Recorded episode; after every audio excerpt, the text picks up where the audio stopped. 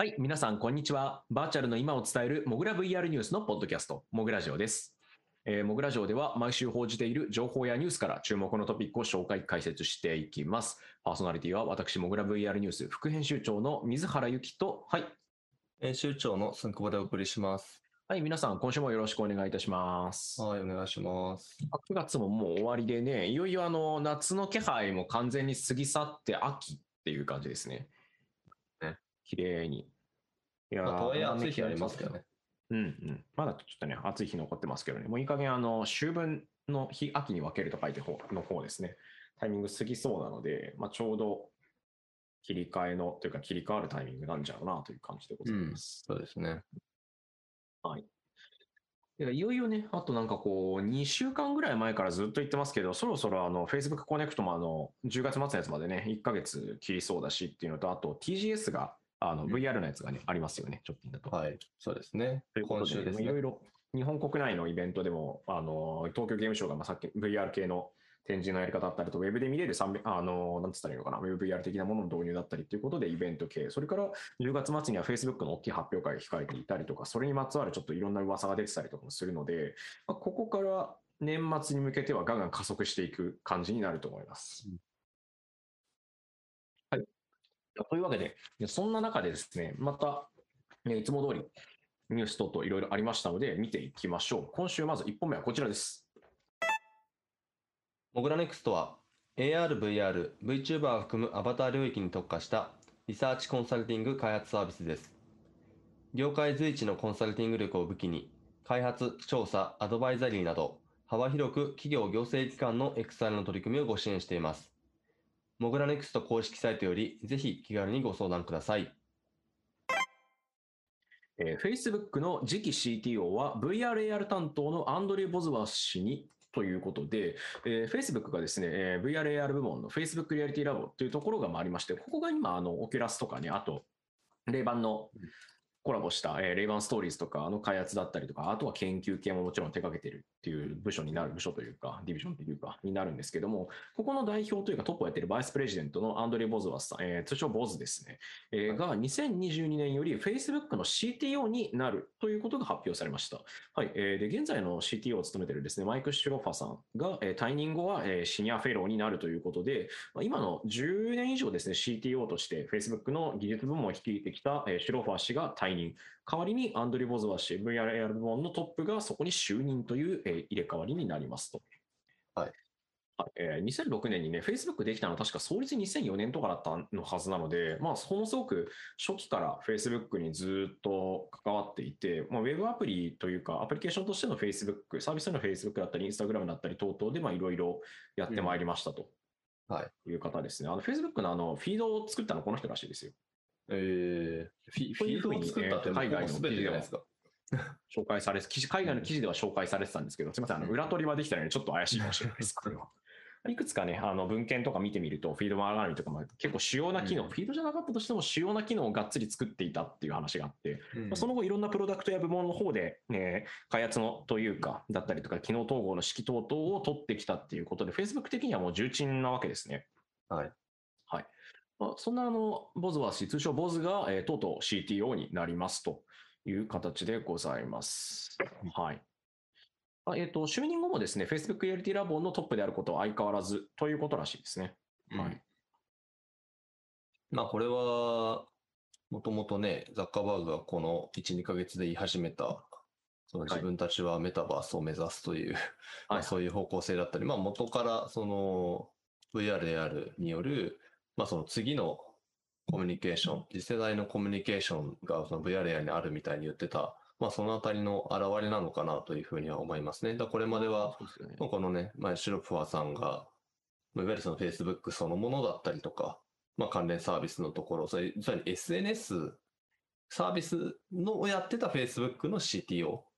だったって考えると、まあ、ここからそこを転換すると言っているので、まあ、であれば、えーまあ、VR やるのコミュニケーションを中心にしたサービスに変わっていくのであれば、まあ、そこの責任者である人が、まあ、CTO ポジションにも入っていくっていうのは、まあ、確かにそうなのかなというのは思いますね。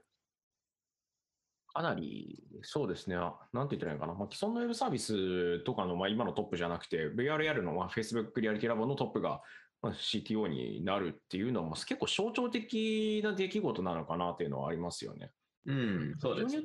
そうですね、あの、さえっ、ー、と、スポークスマンみたいな役割も果たしていて、まあ、例えば、あの、レイバンストーリーズ、まあ、スマートグラスの発売のタイミングでは、うん、あの、マーク・ザッカーバーグと一緒に休暇を過ごしているところをレイバンストーリーズで撮ったやつを、あの、ティザーというか、ほのめかし的に、そのツイッターだったりで投稿してたりとか、フェイスブックだったり、はいあるいは、えー、オキュラスクエスト向けのアプリを、えー、公式ストアじゃない方、公式ストアの審査を経ないで、まあ、みんな自由に出せるってアップラボにか、アップラボに関しても、そのそろそろ出ますっていう話を、まあ、過去に Q&A セッション、インスタグラムとかでやってるんですよね。あの読者というか視聴者から質問を受けて答えられるものに答えていくっていうところで話してたり、はい、あと、クエスト2の 120Hz 対応に関しても、あの、あえて言わずに、それに質問に対してガッツポーズとかウィンクするとかっていう形で答えたりとか、あと、クエストプロはすごく面白いアイデアだと思いますね、みたいなこと言ったりっていうことで、うん、特にあの、ユーザーに対してのその、なんて言ったらいいですかね、Facebook の VRAR 部門の顔みたいな位置づけになってるんですよね、最近だと。マスコットっていうか、スポークスマンっていうか。まあ、というところもあって、まあ、非常にその、ユーザーから見ても、開発者から見ても、明らかに BOZ って象徴的なんですよね、すごく。うんそういう人がもう CTO につくっていうことは、まあ、つまりそういうことなのであろうっていうね、ニュアンスは。少なからずあると思います。あと、なんか気づいたらね、はい、彼が顔になってましたけどね、もともとはまあ、オキラスだったんで、まあ、パルマーだったり、まあ、カーマックだ、ジョン・カーマックだったりとか、あとマイク・レイ・ブラッシュっていう、まあ、いわゆる本当にその、オキュラスを引っ張ってきた人たちっていうのが、まあ、Facebook の VR の顔だった時期ってのもあるんですけど、うん、まあ、だんだんとね、えー、まあ、パルマーは Facebook を去り、まあ、ブレンダンとかね、他の、あの、オキュラスの重鎮だった人も去り、で、まあ、カマックも、えー、オキュラスの CTO っていうポジションからは退き、みたいな感じで、だんだんいなくなって、徐々にあの、まあ、このボスだったり、あと、まあ、今も辞めちゃいましたけど、あの、ヒューゴ・バラっていう、いうね、はい、あの、人が、もともとは VRL セクションのトップは彼でしたよね。もともとシャオミにいた彼が、えー、オキュラスを一時期引っ張ったりしてましたけれども、まあ、いつの間にか、ボスの名前がすごいよく出てくるようになって、まあ今ここまで来たっていう、なんかそんなイメージですけどね。エイブラッシュも、まあ、さ、Facebook というか、まあ、オキュラスというか、Facebook を去ったわけではないんですけど、完全に顔っていうよりは、その、Facebook コネクトとかで技術開発者向けの話とか、今こういう新しい研究をやってるんだぜっていう時には前面に出てきはしますけど、うん、あの、一般ユーザーの的に気になることみたいな話に関しては、ボスがずっと前面に出てきてますよね。うん、うん、そうですね。そのあたりの変化なのかなと、多分外部からの見方も相当気にしてる部分はあると同時に、うん、まあ、ボズワースさん、まあ、ボズはすごく適任であるっていう考え方をまあされているっていうのは、2つのその辺がありそうですよね。うん、そうですね。いやえー、すっかり顔になってしまい、ここ1年くらいで。うん。まあ、実際ね、このポジション変更はいきなりではなくて、やっぱりそれなりにでかいので、来年からうん2022年からということで、まあちょっとクッションがね、うんうん、ありますので、はい。まあそこからどうなっていくかですよね。うん。まあ、どう変わるのかというと、前からそのメタバースとか XR 関係とかはメインであるっていうところはやっぱり変わらないと思うんですけれども、うん、メインというか、そこを強く打ち出していく、次の10年のために俺たちはこういうことをやっているとか、人々のためにこういうことをやっているっていうポジションの取り方は間違いなく今後もやっていくでしょうし、ボズがトップになったことで、それはさらに加速するんだろうなという感じではあります。うん、同時にその今までやってた Q&A セッションとかはそんな気軽に開催できなくなるんじゃないかなっていう、よりまあ、ポジションが変わって、もし仕事が変わるとかそういうことがあればですけど、もっと忙しくなりそうだなと思っていて。うん、ああ、そうですね。まあ、1年近くやってて、すっかりあのおなじみというか定着してきたんで、うん、それがなくなるのは若干さ、なくなるのかもしれないっていうことを考えると、ちょっと寂しさはあるとは言えてる感じですね。いや、でもこれ本当にね、その今までって、まあ、Facebook のイベントとかでも分かりやすかったんですけど、Facebook の主催するイベントだった場合、まあ、やっぱ VR とか AR って、まあ最後の方なんですよね。発表事項とか優先順位的にも。まずは Facebook 本体の話があり、インスタの話があり、WhatsApp の話があり、で、じゃあ VR、AR みたいな感じであの話があったんですけど、まあ、もしここのボズアスさんの CTO ポジション就任っていうのが、本当にその VR と AR に対する本腰を入れるというメッセージ性だった場合には、まあ、本当に彼らの、あの、まあ、そのリソースの割き方を含めて全てが優先順位変わるっていうことを意味するので、ですね。本当にそうなってくると、あの、まあ、例えばね、VR と AR の方にはめちゃくちゃ、あの、サービスの、あの、イノベーションとかを起こしにかかるけれども、まあ、実は Facebook とか Instagram っていうのの、そのサービス開発のスピードとか、あの、あたりも、もしかしたら、こう、ちょっと鈍化していくとかね、まあ、そんなこともあり得るかもしれないですよね。うんうんはい。まあ、ただ、なんか僕もチロッと今見たんですけど、まあ、ここの発表で別にあの、Facebook の株価は動きませんでしたね。あ、動いてなかったんですよ。動いてないですね。はい。うん、動いてないです。CPO だったらそんなに変わんないっていうふうに思ってんのかなうんどうなんだ一応あの、結果的に9月22日に、まあ、短期の底は打ってるんですけど、まあこれ22日っていうのは発表された時ですね。ただ、あの、うん、どうでしょうね。まあ多少ちょっと上向きはしてますけど、なんか、爆発的に上がってるってわけじゃないですね。Facebook、VR、AR に力入れてきますみたいな話は前からしてるんで、その辺でもうすでに変動してたところをくらいっていう話なのかなという気がしますね。はい。という感じでございます。まあ、近い話とかだってね、してね、あの、AR グラス用のコントローラーなんじゃないかって Facebook の特許とかがちょっとうん。USPTO で、あの米国特許諸表帳にまた出てきたりしてい。たりして、首にかけるとか、あと手につけるタイプのやつとかっていう形で結構いろいろね、新しい情報も出てきたりしてますんで、今後の動向にやっぱ期待したいっていう感じです。で、そしてその Facebook は逆、えーはいちょっと離れて、欧州の方では、じゃあどうなのかっていう話なんですけども、えーこはい欧州の方ではですね、プライバシーに懸念表明が出されております。えー Facebook とレイバンのスマートグラスであるレイバンストーリーズについては、ヨーロッパでですね、えー欧州規制当局がこれプライバシー配慮上ちょっと問題あるんじゃないかっていう話をしてますね。うんえーとアイルランドの規制当局からの、えー指摘ななんで、欧州全 EU 全体とかっていうわけではないんですけども、まあ、レイバンストーリーズ、えー、Facebook とレイバンによって開発されたコラボしたスマートグラスなんですけど、これちなみに日本では今、えー取り扱ってはいません。多分技的とかなんかに引っかかってるんだと思うんですけど、えーレンズフレーム、まあ、メガネが、メガネというかサングラス型のまあデバイスで、えーフレームのですね、右と左の、まあメガネのレンズのすぐ横ですね、にカメラがついてるんですね。これで写真撮影とか動画撮影ができますっていうデバイスなんですけど、で、撮影時にはそこについてる LED ライトが点灯したり、フラッシュを焚いたり、フラッシュしたりすることによって、撮影中ですということが分かるようにはなっています。はいうんうんまあ、一方で、これちょっと分かりにくいんじゃないかっていう、まあ、LED が小さい。そういう、そういうことですか。はい。なんで、これがその分かりづらいっていう、その LED がすごく分かりづらいのではないか、very small であるというふうに指摘しているとうん。いう話をしている。ということですね。えーつまり、あのスマートフォンが第三者の撮影で、いや書いてますね、DPC、この、えーアイルランドのデータ保護機関等々が示している懸念については、スマートフォンはそもそもだったりカメラっていうのは、向けられている、撮影中であるっていうことがはっきりと分かる。けれど、この令和のやつだと、やっぱ分かんないんじゃないのっていう話をしていますと。うんいうことですね。うん。まあなんか、あ案の定出てきたなっていう話。まあ、まず100%は出てくるだろうなという感じはしてましたね、この点の懸念は。特にあの欧州圏からは。そうですね。まあ結構ね、Facebook とか、まあレイバンのこのストーリーズのサイト見てもらうと、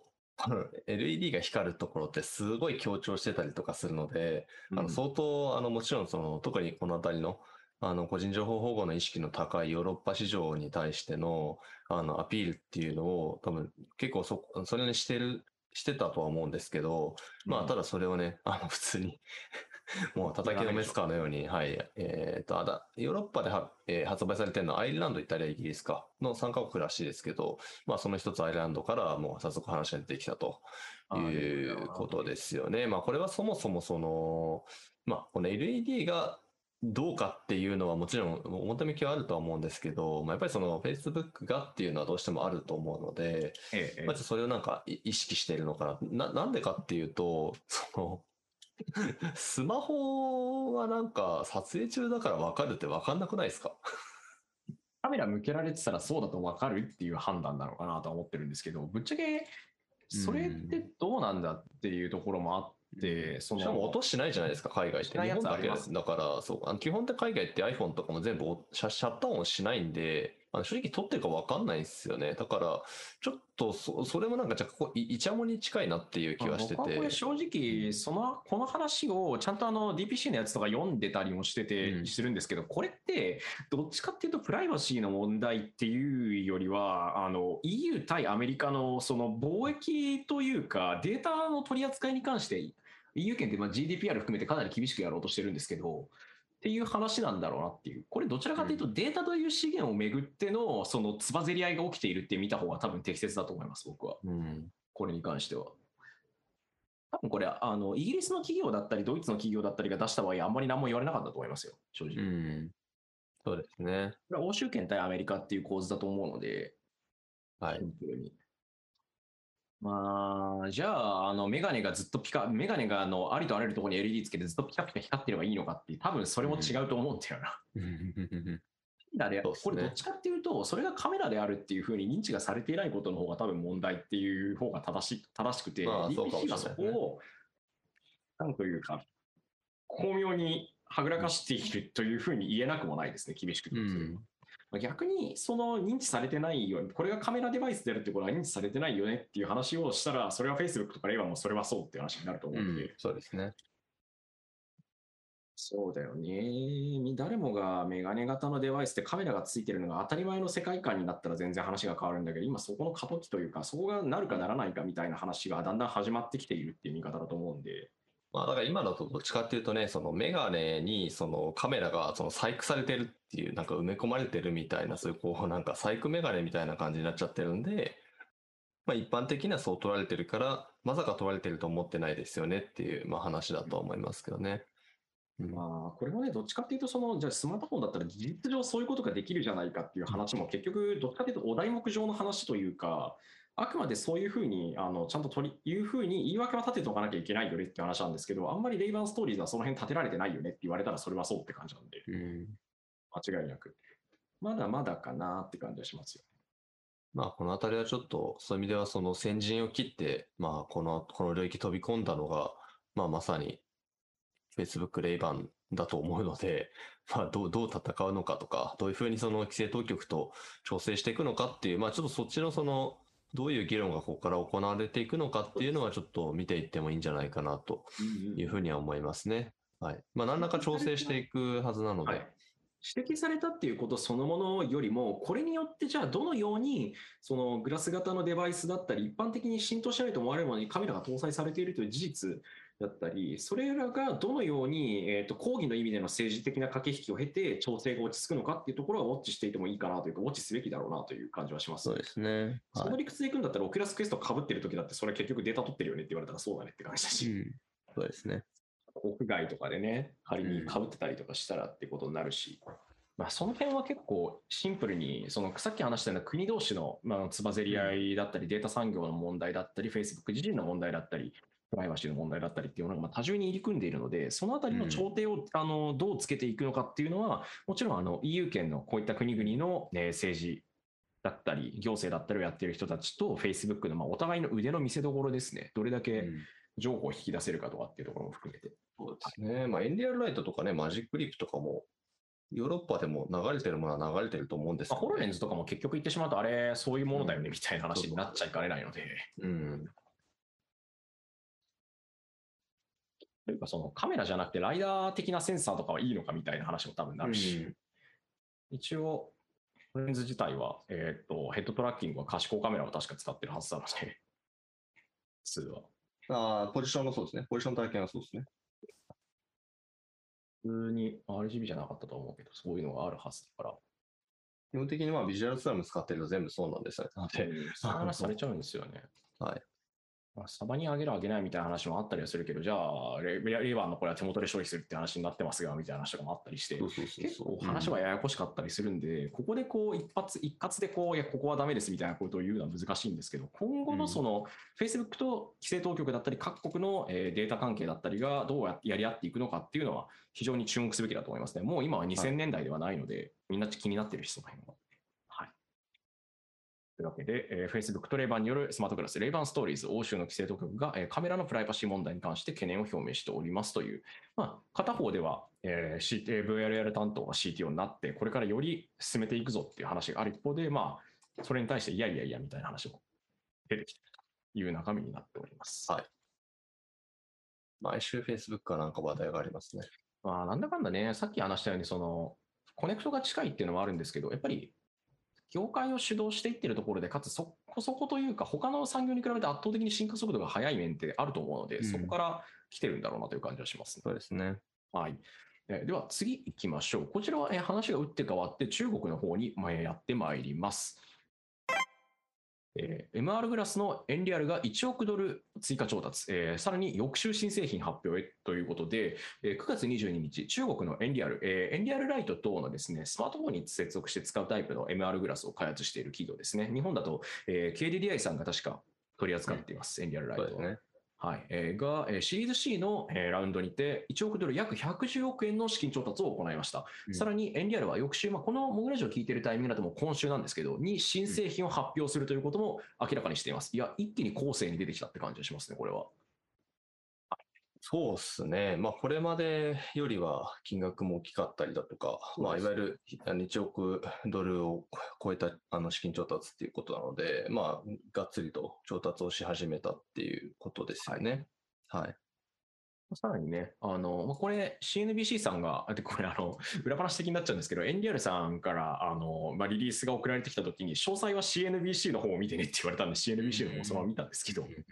なかなか斬新な切り返し方だなっていう。うん。えーまあ、思ったんですが、まあ、そこでですね、CEO のチーズさんですね、リアルの、が、えー中国は間違いなく巨大な市場であり、私たちも来年には、えー中国とアメリカなどの市場にも参入する予定ですというコメントをしています。中国の企業なんですけど、実は中国であまりと中国では取り扱われてなかったらしいという。えあどうも、あのエンリアルのそうリリースだったり公式ウェブサイトではチャイナでも売ってますみたいなコメントが書いてあるんですけど、他のメディアの中国のやつとか見たりすると、いや、中国ではこれは取り扱われてませんとかって書かれてたりして、あれどっちなんだろうっていう。そうなんですね。よくわからないんですよね。まあ、一応あの、チーズさんのコメントからするって、CNBC に対したコメントからのコメントからすると、まあ、一般向けには売っていないぐらいの位置づけで、開発者向けには出しているとは思うんですけど、中国でも。うんかまあ、もしくは本当に一切出してなくて海外展開だけやっているか、ちょっとここら辺あの中国で見たことがある人いたらちょっと知りたいですね。もしくは KDDI の方いらっしゃったらコメントください。あと実際どうなるかとか、聞いたことがある。確かに僕も中国の展示会行った時に確かにエンディアルは出てましたけど、一般販売してたのかどうかは分かんないですね、確かに。展示会に出すっていうのはまあ特殊だと思うんで。うんうん、展示会に出すとか、あと開発者向けにああのデベロップメントキット出すはやってるけど、一般向けには売ってない可能性は高いですね、だとしたら。まん。あ、そういう意味で、一般向け市場という意味では、中国やアメリカ等々にも出したいという話をうんしていた。ということと合わせて、えー翌週、つまりまあこのラジオを聞いてる今週ですね、にはうん完全に新しいデザイン、エンリアルライトよりも軽く快適、低価格な新製品を発表するという話をしています。だいぶ強く出たんですけど、同時にあの CNBC のですね、えーテキストだと、実はこの新製品については、えースマートフォンに接続して使うということについては書かれてるんですけど、どういう新製品なのかの詳細についてはこれ以上書かれていないし、あのこの新製品について一言もミクストリアリティグラスとかオーグメントリアリティグラスって書いてないんですよね。っていうところがちょっと気になっていて、僕は。まあ、どんなデバイスになるのかっていうのは、まあ、ちょっとこれさすがにね、その、資金調達のニュースだったんで、まあ、製品のリリースはまた、来週っていうか、まあ、イコール、あの、このラジオが公開されている週だと思います。あの、9月の27日週だと思いますけども、はい。はい、に明らかになるんだと思いますね。そうですね。どんなデバイスなのかちょっと見てみないとわかんないですね、これは。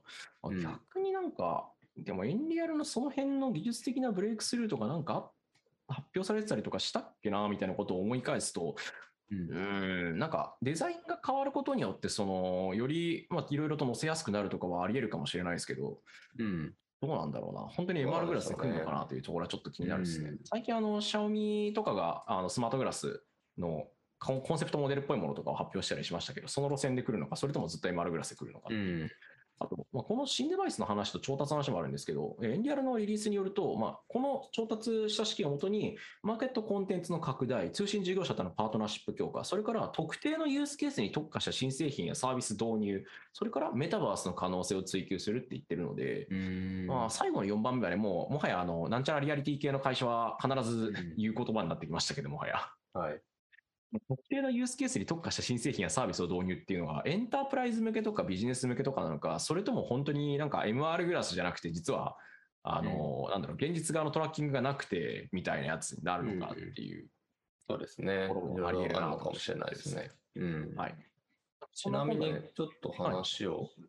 調達のところだけ少し掘りたいんですけど、はい。えっ、と、今回、そうですね、調達、まあ、投資をした会社がどこなのかっていうのは、ちょっと、プラスアルファで紹介できるといいかなと思ってまして、えっ、と、NDR ってまあ中国の会社なんですよね。なので、はいあの中国系の VC が中心にお金を入れてます。今回は、えっと、YF キャピタルってところと GP キャピタルっていうなんか、なんか名前だけだとなんかアルファベットの頭文字だけなのかなみたいな、あの、その2つの VC がどうも中心的に投資をしているみたいですね。で、まあこれいずれもあの、香港と上海に拠点を置く VC になっているので、まあ中国市場、中国のスタートアップ向けのところというのと、まああと結構この NDRN の投資のところで、えっ、と、まあ、あここが入れてるんだっていうのがあるのが、あのセコイアですね。えーあとセコイアのキャピタルチャイナというあの、まあ、中国のスタートアップ向けのあのブランチが、えーとお金を入れてます。まあ、セコイアというとね、あのアップル、グーグルとか、えーあたりの、まあ、いわゆるそのシリコンバレーの、えー超巨大企業になった会社にも、まあ、特徴していたことで知られる、うん。えーまあ、本当にシリコンバレーの老舗の超名門 V ベンチャーキャピタルですけれども、まあ、そちらの、まあ、中国支局、支部がお金を入れているというのも、まあ、ちょっとポイントの一つなのかなというふうに思ってまあ結構、その、なんでしょうね。言ってしまうと有望だと思われているっていう身も蓋もない言い方になっちゃうんですけど、っていうことなのかなっていう感じですまあ、よそうですね。はい。はい。まあ、これがね、ちょっと知らない、なんかその中国系の、とか政府系の、例えば、あの、VC とかがお金入れてるってなると、まあ、なんかその、うんまあ、実績はあんまないかもしれないけど、国策としてプッシュしてるとかってあると思うんですけど、どうもちょっとそういう感じではなく、比較的 実力で勝負している感じはありますので、まあ、やっぱりね、あの、まあ、ホロレンズ、マジックリープ、エンリアルみたいな、あの、並びで語られることも多い、あの、エンリアルですけれども、まあ、ここから先もね、この資金を調達して、ブーストしていくんじゃないかなと。比較的、堅実だと思うんですよ。まあ、うんホロレンズってやっぱマイクロソフトがガツンとやっていて、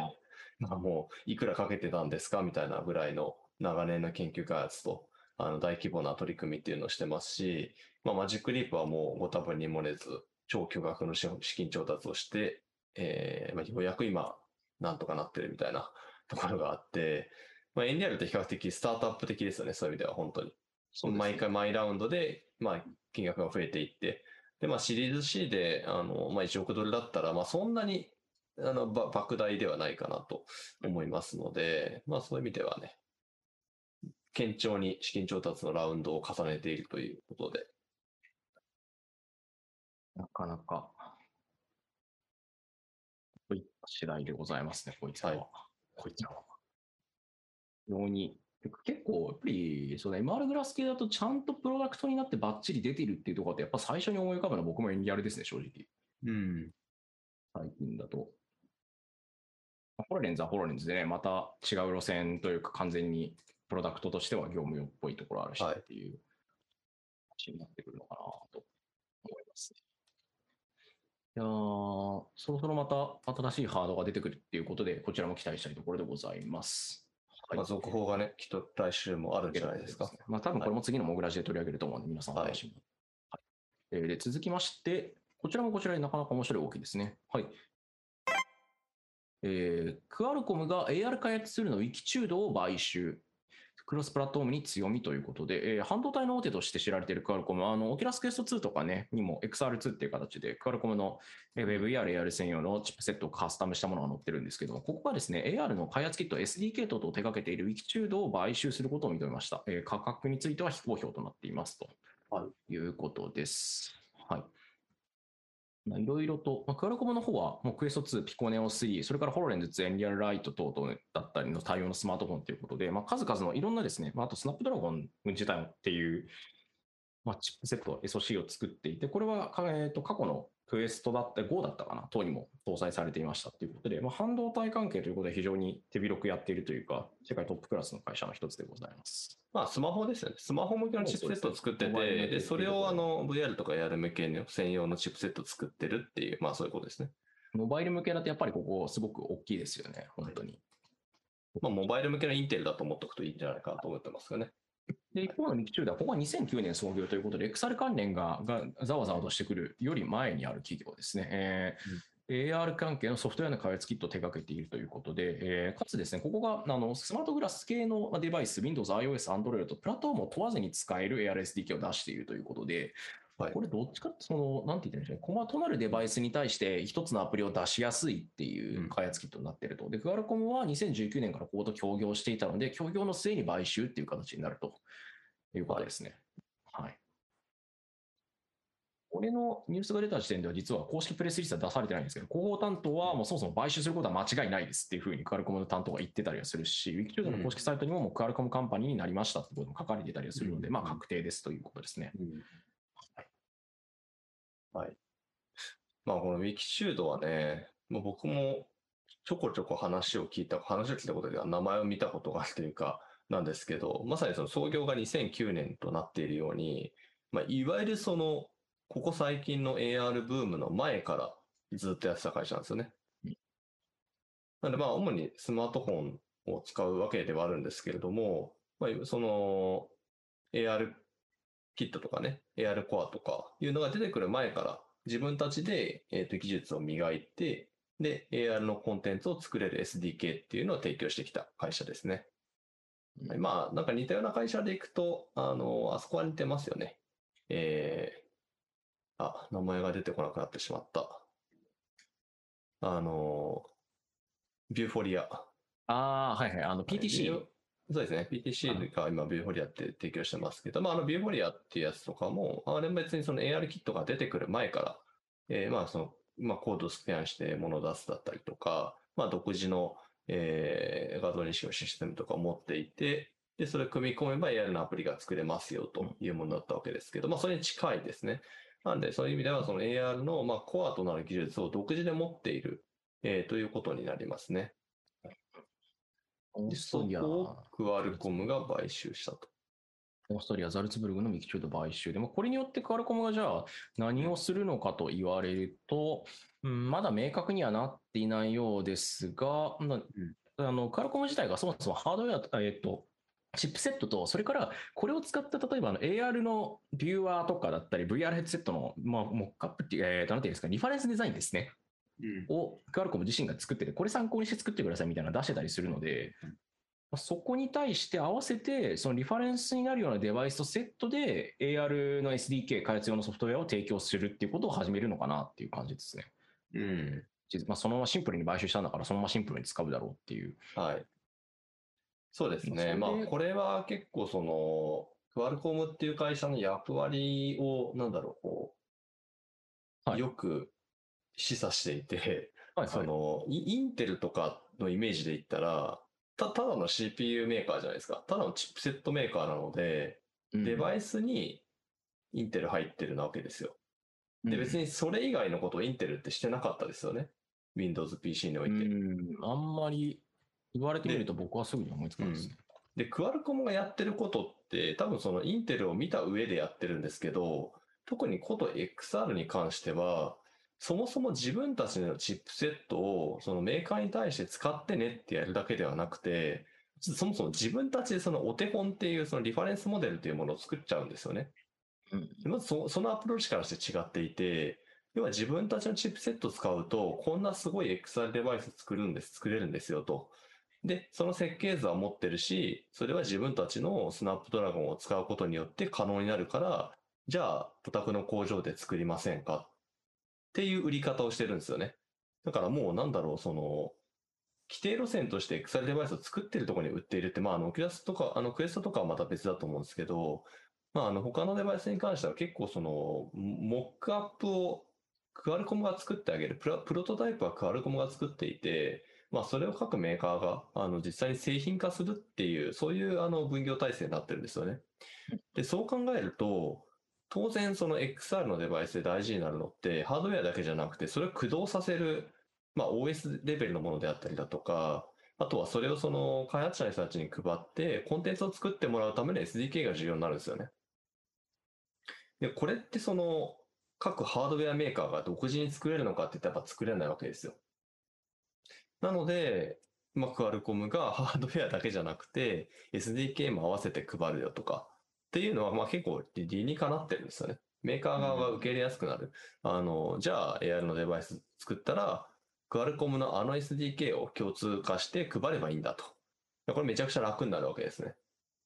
ていう狙いがあるのかなと思いますね。なんで結構クアルコムの役割があの、ただのチップセットメーカーっていうところから、まあ、してしまったかもう、総元締めみたいな、なんか、そういう、あの、AR デバイスの総元締めみたいなところにまで多分行くんじゃないかなと思っていて、まあ、のプラットフォーム戦略ですよね、ハードウェア。そうですね、はい。ハードウェア、まあ、チップセット、そして、えー、SDK 周り、まあそのあたりまでを全部ガルコムが供給をするっていう、まあちょっとそういう魂胆が見え隠れしてるかなと思います。というわけでね、まあ、クアルコムが AR 開発ツールの域中度を買収しました。まあ、クロスプラットフォームに強みがあるっていうことと、まあ、クアルコムがどのようなものをやっているかっていうところを考慮すると、将来的にはもうまるっと全部クアルコム製ですみたいな感じになっていくんじゃないかっていう。そうですね、クアルコムベースの何かを各メーカーが出していくみたいな。で、これって結構、その、うん、まあ、いわゆるその、曲になり得るんですね。あの、1曲、2曲の曲なんですけど、はいはいはい、要は Apple って Apple のチップセットで Apple の独自のハードウェアを作り、そこに独自 OS を載せて独自の API を供給するじゃないですか。はい。だまあ AR でいうところの、まあ、iPhone と AR キットみたいな感じなわけですよ。うん、で、まあ、Android、Google は AR Core っていう名前でそれを展開して、まあ、各社のスマートフォンで使えるようになっていると。で、じゃあその、今って AR グラスはほとんど Android ベースなんですよね。Android ベースで AR Core で、えー、あ、ごめんなさい、えっと、AR Core で、を改造したっぽいものだったりとか、その Android を加工して、えー、自社の独自の AR の、えー、画像認識技術だったりとかを入れているっていう、まあ、エンディアンライトとかそうですねっていう状態なので、まあ、このあたりもしかしたら、あの、なんか別に Android ベースじゃなくてもいいじゃんとか、その、Google のベースのものじゃなくても、そのクアルコムベースのものでいけますよみたいな、なんか意外と そういうなんかひっくり返すところまで考えてたら面白いなというふうに個人的には思ってます。というわけでで、クアルコムのお話でございました。はい。はい、えー、要するに、これ以外にも、まあ、他にもいろいろ、まあ、ニュース等々ありありで、まあ、特に今週、あの、コラムというか取材の件で、これ、VRSNS というかメ、メタバースだったり、VRSNS だったりっていう、まあ、路線って、メタバースって言葉でくくられる系ではあるんですけど、それぞれ羊が違ったりするところからですね。はい、えっ、ー、と、片方は、あの、これは、手前味噌ながら私がインタビューとそれから記事執筆を担当しました。あの、はい、グリーグループの日本のグリーグループの傘下の、えー、リアリティ株式会社の代表のですね、DJ リオさんこと、あの、荒木英二さんにインタビューをいたしました。はい。メタバース事業に参入するっていう話をグリーさんが、まあ、リアリティを中心にやるっていう話をしてて、2、3年で100億円規模投資するっていうくらいじゃ具体的にどういうことをやるんでしょうっていうとだったりとか、どんなものを目指してたりとか、どういう条件があったりするのだろうか、周辺環境どうなってるんでしょうかみたいな話をですね、とにかく幅広く聞きました。はい。くしくもね、エンリアルの調達額と同じですね。はい。くしくも同じですね。はいほぼほぼ同じ。いや、あの、実はこれ、結構意地悪な質問をした箇所がいくつかあるんですけど、すごく綺麗に答えてくださってですね、うん、あの、まあ、きっちり考えてるんだなというのは、非常にどんな質問したんですか？いや、結構意地悪な質問しました。あの、具体的に言うと、クリエイターエコノミー周りって結構大変ですけど、どうするんですかみたいな話ですね。とか、うん、あとはまあ、価値の、あの、総合運用性みたいな話というか、あたりも結構突っ込んだりはしましたし、他の他社で言うと、あの、上半家さん、ナイアンティックの CEO ですね、がメタバースはディストピアの悪夢なので、より良い現実の構築に焦点を当てましょうっていう記事を出してましたけど、これどう思いますっていう、うんうん、結構まあ、答えにくいというか、なかなか面倒くさい質問をしたしたというイメージは自分の中ではかなりあります。はい答えられていたし、なかなかあの答えられていて、答えてくださったって言った方が答えらしいんですけど、これは答えられていたって言い方はなんか微妙ですね。答えていられまし、おられましたかな？あ、いや、これはあくまで言い方の問題に過ぎないので、というところと、非常に面白い中身になってるので、ぜひぜひ読んでみてください。はい。というと、もう一つ、えっ、と、モグライブの方ですね、で、編集等々を担当していただいているゆりかさんによるですね、なぜ VR チャットのクラブワールド、ゴーストクラブは世界中のユーザーを引きつけるのかという記事がえ出ております。こちらもですね、ウェルチャットの方で2018年頃から運営されているゴーストクラブっていうクラブ、招待制のクラブワールドがあるんですけど、まあ、クラブっていうとあの音楽聴くところですね、みんなで踊ったりしたりとか。っていうところがあるんですが、まあ、ここがですね、世界中のいろんなところからユーザーが集まってたりするっていうのと、あと、ここのワールドのクリエイティブというか、ものの出来がものすごくいいんですね、ここ。非常に雰囲気ある。そのプロセスをちゃんと辿っていくというか、実際に参加するまでのところも楽しいし、参加してからも面白いっていうワールドになっていて、まあ、ここの楽しさっていうことについてよく通われているっていう方にインタビュー、および代表者である方ですね、おばけさんっていうのかな、これ、呼びは、にお話を伺いました。ということです。非常に面白い話をされておられます。はい、まあね、最近その、まあ、ウェルチャットもそうですし、この手のね、バーチャル空間を作るっていう、まあ、空間を作る、世界を作るみたいなところって、すごく、あの、新しいクリエイティビティの発露の場になっているので、まあ、次々にね、こう、新しくて面白い、えー、ものが登場してるかなと思うんですが、またこのゴーストクラブもね、その、一つまあ、最も有名なもののうちの一つじゃないかなと思いますんで、うん、結構僕もその VR のハードウェア周りだったりとか、その業界としてあの追っかけるとかっていうのはしてるわけなんですけど、まあ、VR チャットってそんなにがっつりやってるわけではなくてですね、まあ、なんか本当にこういう世界がいっぱい広がりつつあるんだなっていうのはね、こういう取材を見ると、なんか、いや、本当かややんなきゃまずいなと思いますね。無駄をあえて作るとか、あのユーザー側からいろんなところの見たりとかすること、というか好奇心が非常に湧きやすい設計になったりとか、うん、あるいはそもそもどういうふうに人々が出会ってどういうコミュニケーションを取っていくのか、まあ、あるいはそもそもコミュニケーションを取らないのかとかっていうところもあったりして面白かったですね。無駄をあえて作るっていうところがちゃん,、ちゃんと書いていて、機能全振りっていうわけじゃないよねっていうところの面白さ、100%人工空間な、バーチャル上にあるのって結局 VR 空間って作ろうとしたものしかそこに置かれないっていうまあ、撮ろうとしたものしか乗らないっていう映像の性質だったり、クリエイティブのところに似てたりするんですけど、うん、じゃあそこの人工的じゃない部分ってどこにあるのかって言われたら、まあ無駄なところにあるのではみたいな話をしてたりはしますね。だから意図して無駄を作りたかった、無駄な建築をやりたかった。っていう、まあ、バーチャルでクラブを作るだけなら、クラブとして使えるスペースだけ作ればいいわけだけど、それ以外のところを作るっていうところがやはり良さでもになるんじゃないのみたいな話とかを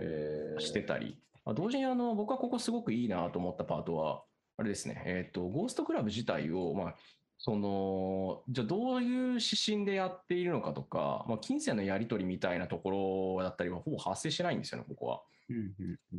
その優勝でやるとか、お金が入どうこうみたいな話じゃなくて、まあ、その、言ってしまうとその感情の受け渡しみたいなものだったりとか、好きだから協力してや、協力している、遊んでいるみたいなところのスタンスが、お金のやり取りだけに変換されたりするのは嫌だし、そういうのを目的に運用するってことはやらないっていう話をしてたりとか、まあ、コミュニティの成熟の速度と、その、ワールドに来る人たちの数というか、自体の成長速度のバランスも考えなきゃいけないなっていう話をすごくしていて、よく言われるそのユーザーがたくさん増えると当然その来る人たちの層が明らかに変わったりするわけですよね。飲食店とかでもそうだし。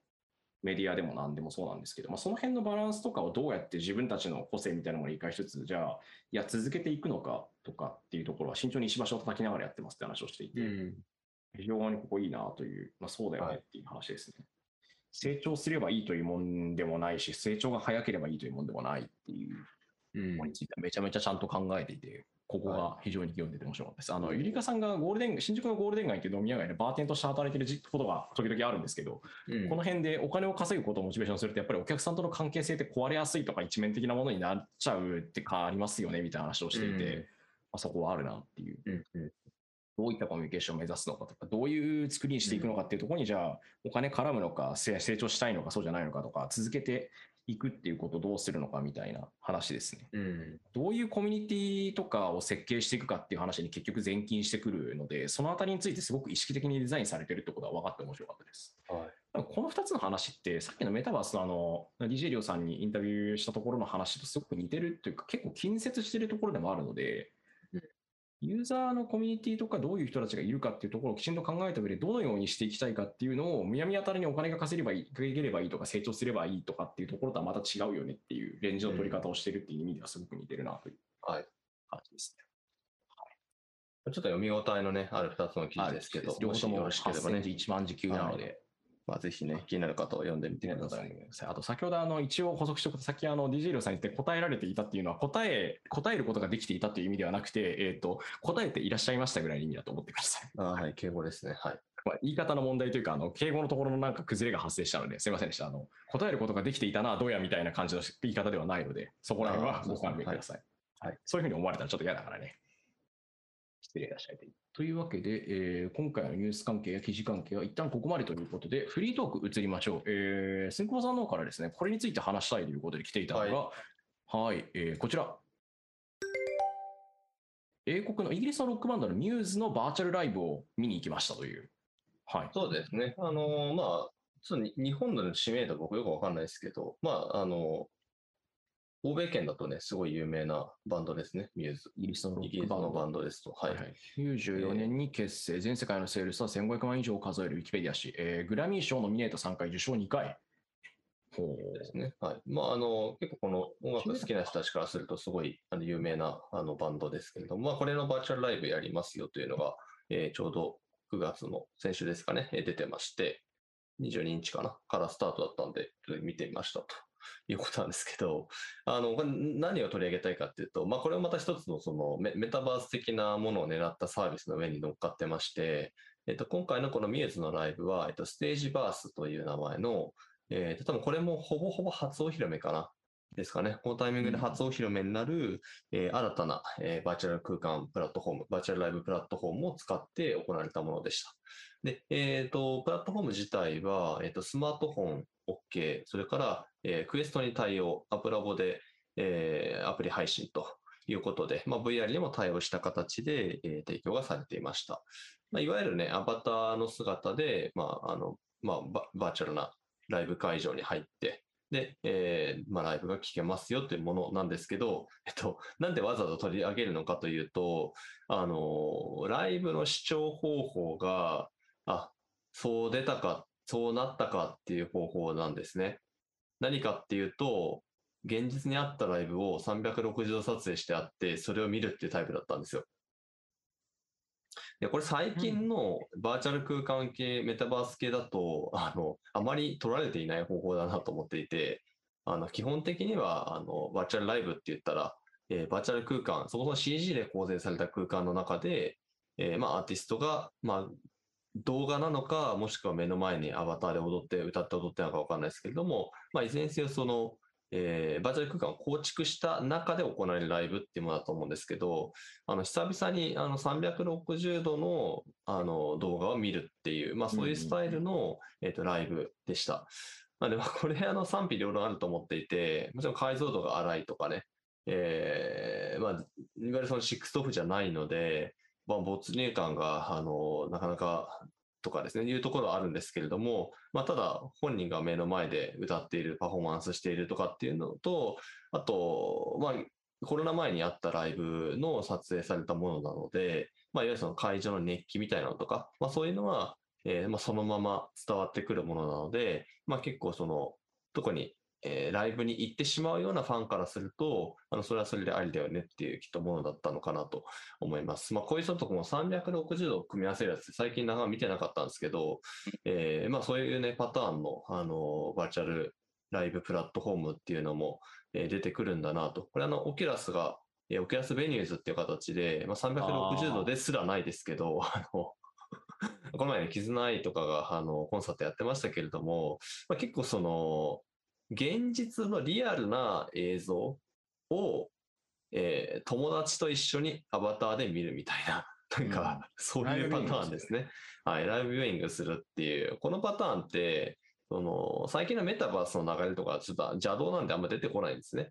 げまあ大体なんかあの、現フォートナイトのあの、リドリー・スコットとかマシュメロみたいな、もう本当にその場の空間全部の中にいて、自分がそのライブ空間にいますみたいなタイプのバーチャルライブと、えっと、見せ方としてそのバーチャル、なんだろう、360度動画をバーチャル空間で見るみたいなのってあんまり確かないな。大体なんか最近、本当に作り込みます、まあその空間に自分がいるように感じられます、演者もそのステージ上にいるように見えますっていうのが増えてきてる。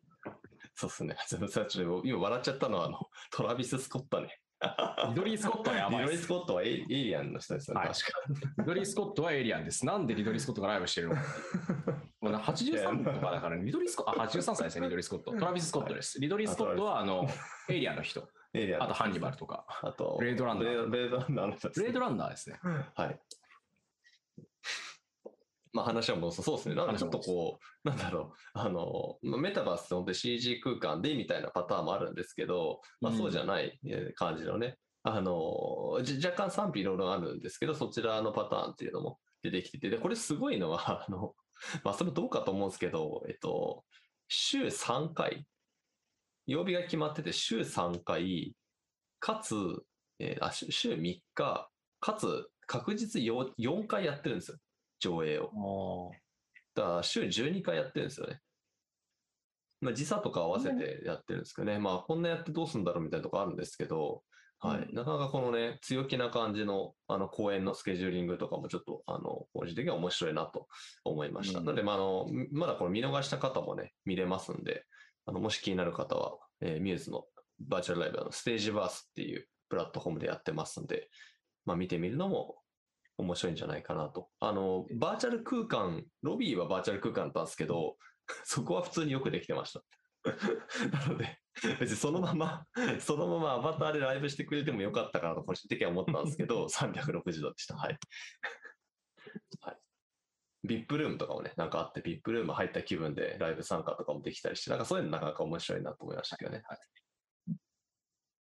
そうね。そういう作りというか、ある種なんかこう、奇妙な形でかもしれませんけど、ハイブリッド的な組み合わせやっぱあるんですね。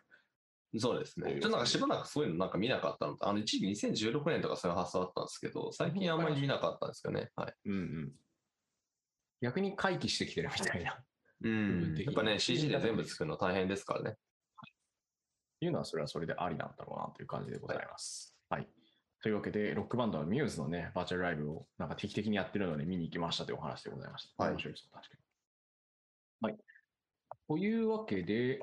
これにてフリートークの締めということになるので、今週は割となんかサクッと終わりましたね、意外と。そうですね。サクッと終わりました。まあ日本はシルバーウィークだったし、みたいな。はい。というわけで、モグラジオ第61回かな、えーここまでとなります。えーパーソナリティは私、モグラ VR ニュース副編集長、水原由紀と、はい。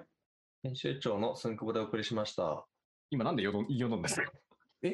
嘘、もう一回お願いしまいつも通りですすよ。いつも通りです。え？もう一回お願いします。はい、パーソナリティは私、モグラ VR ニュース副編集長の水原由紀と、はい。編集長の寸久保でお送りしました。あはい、皆さんありがとうございました。はりがとうございまい、した。これでね、あの今週も心置きなく終わります。また来週。はいまた来週。バイバイ。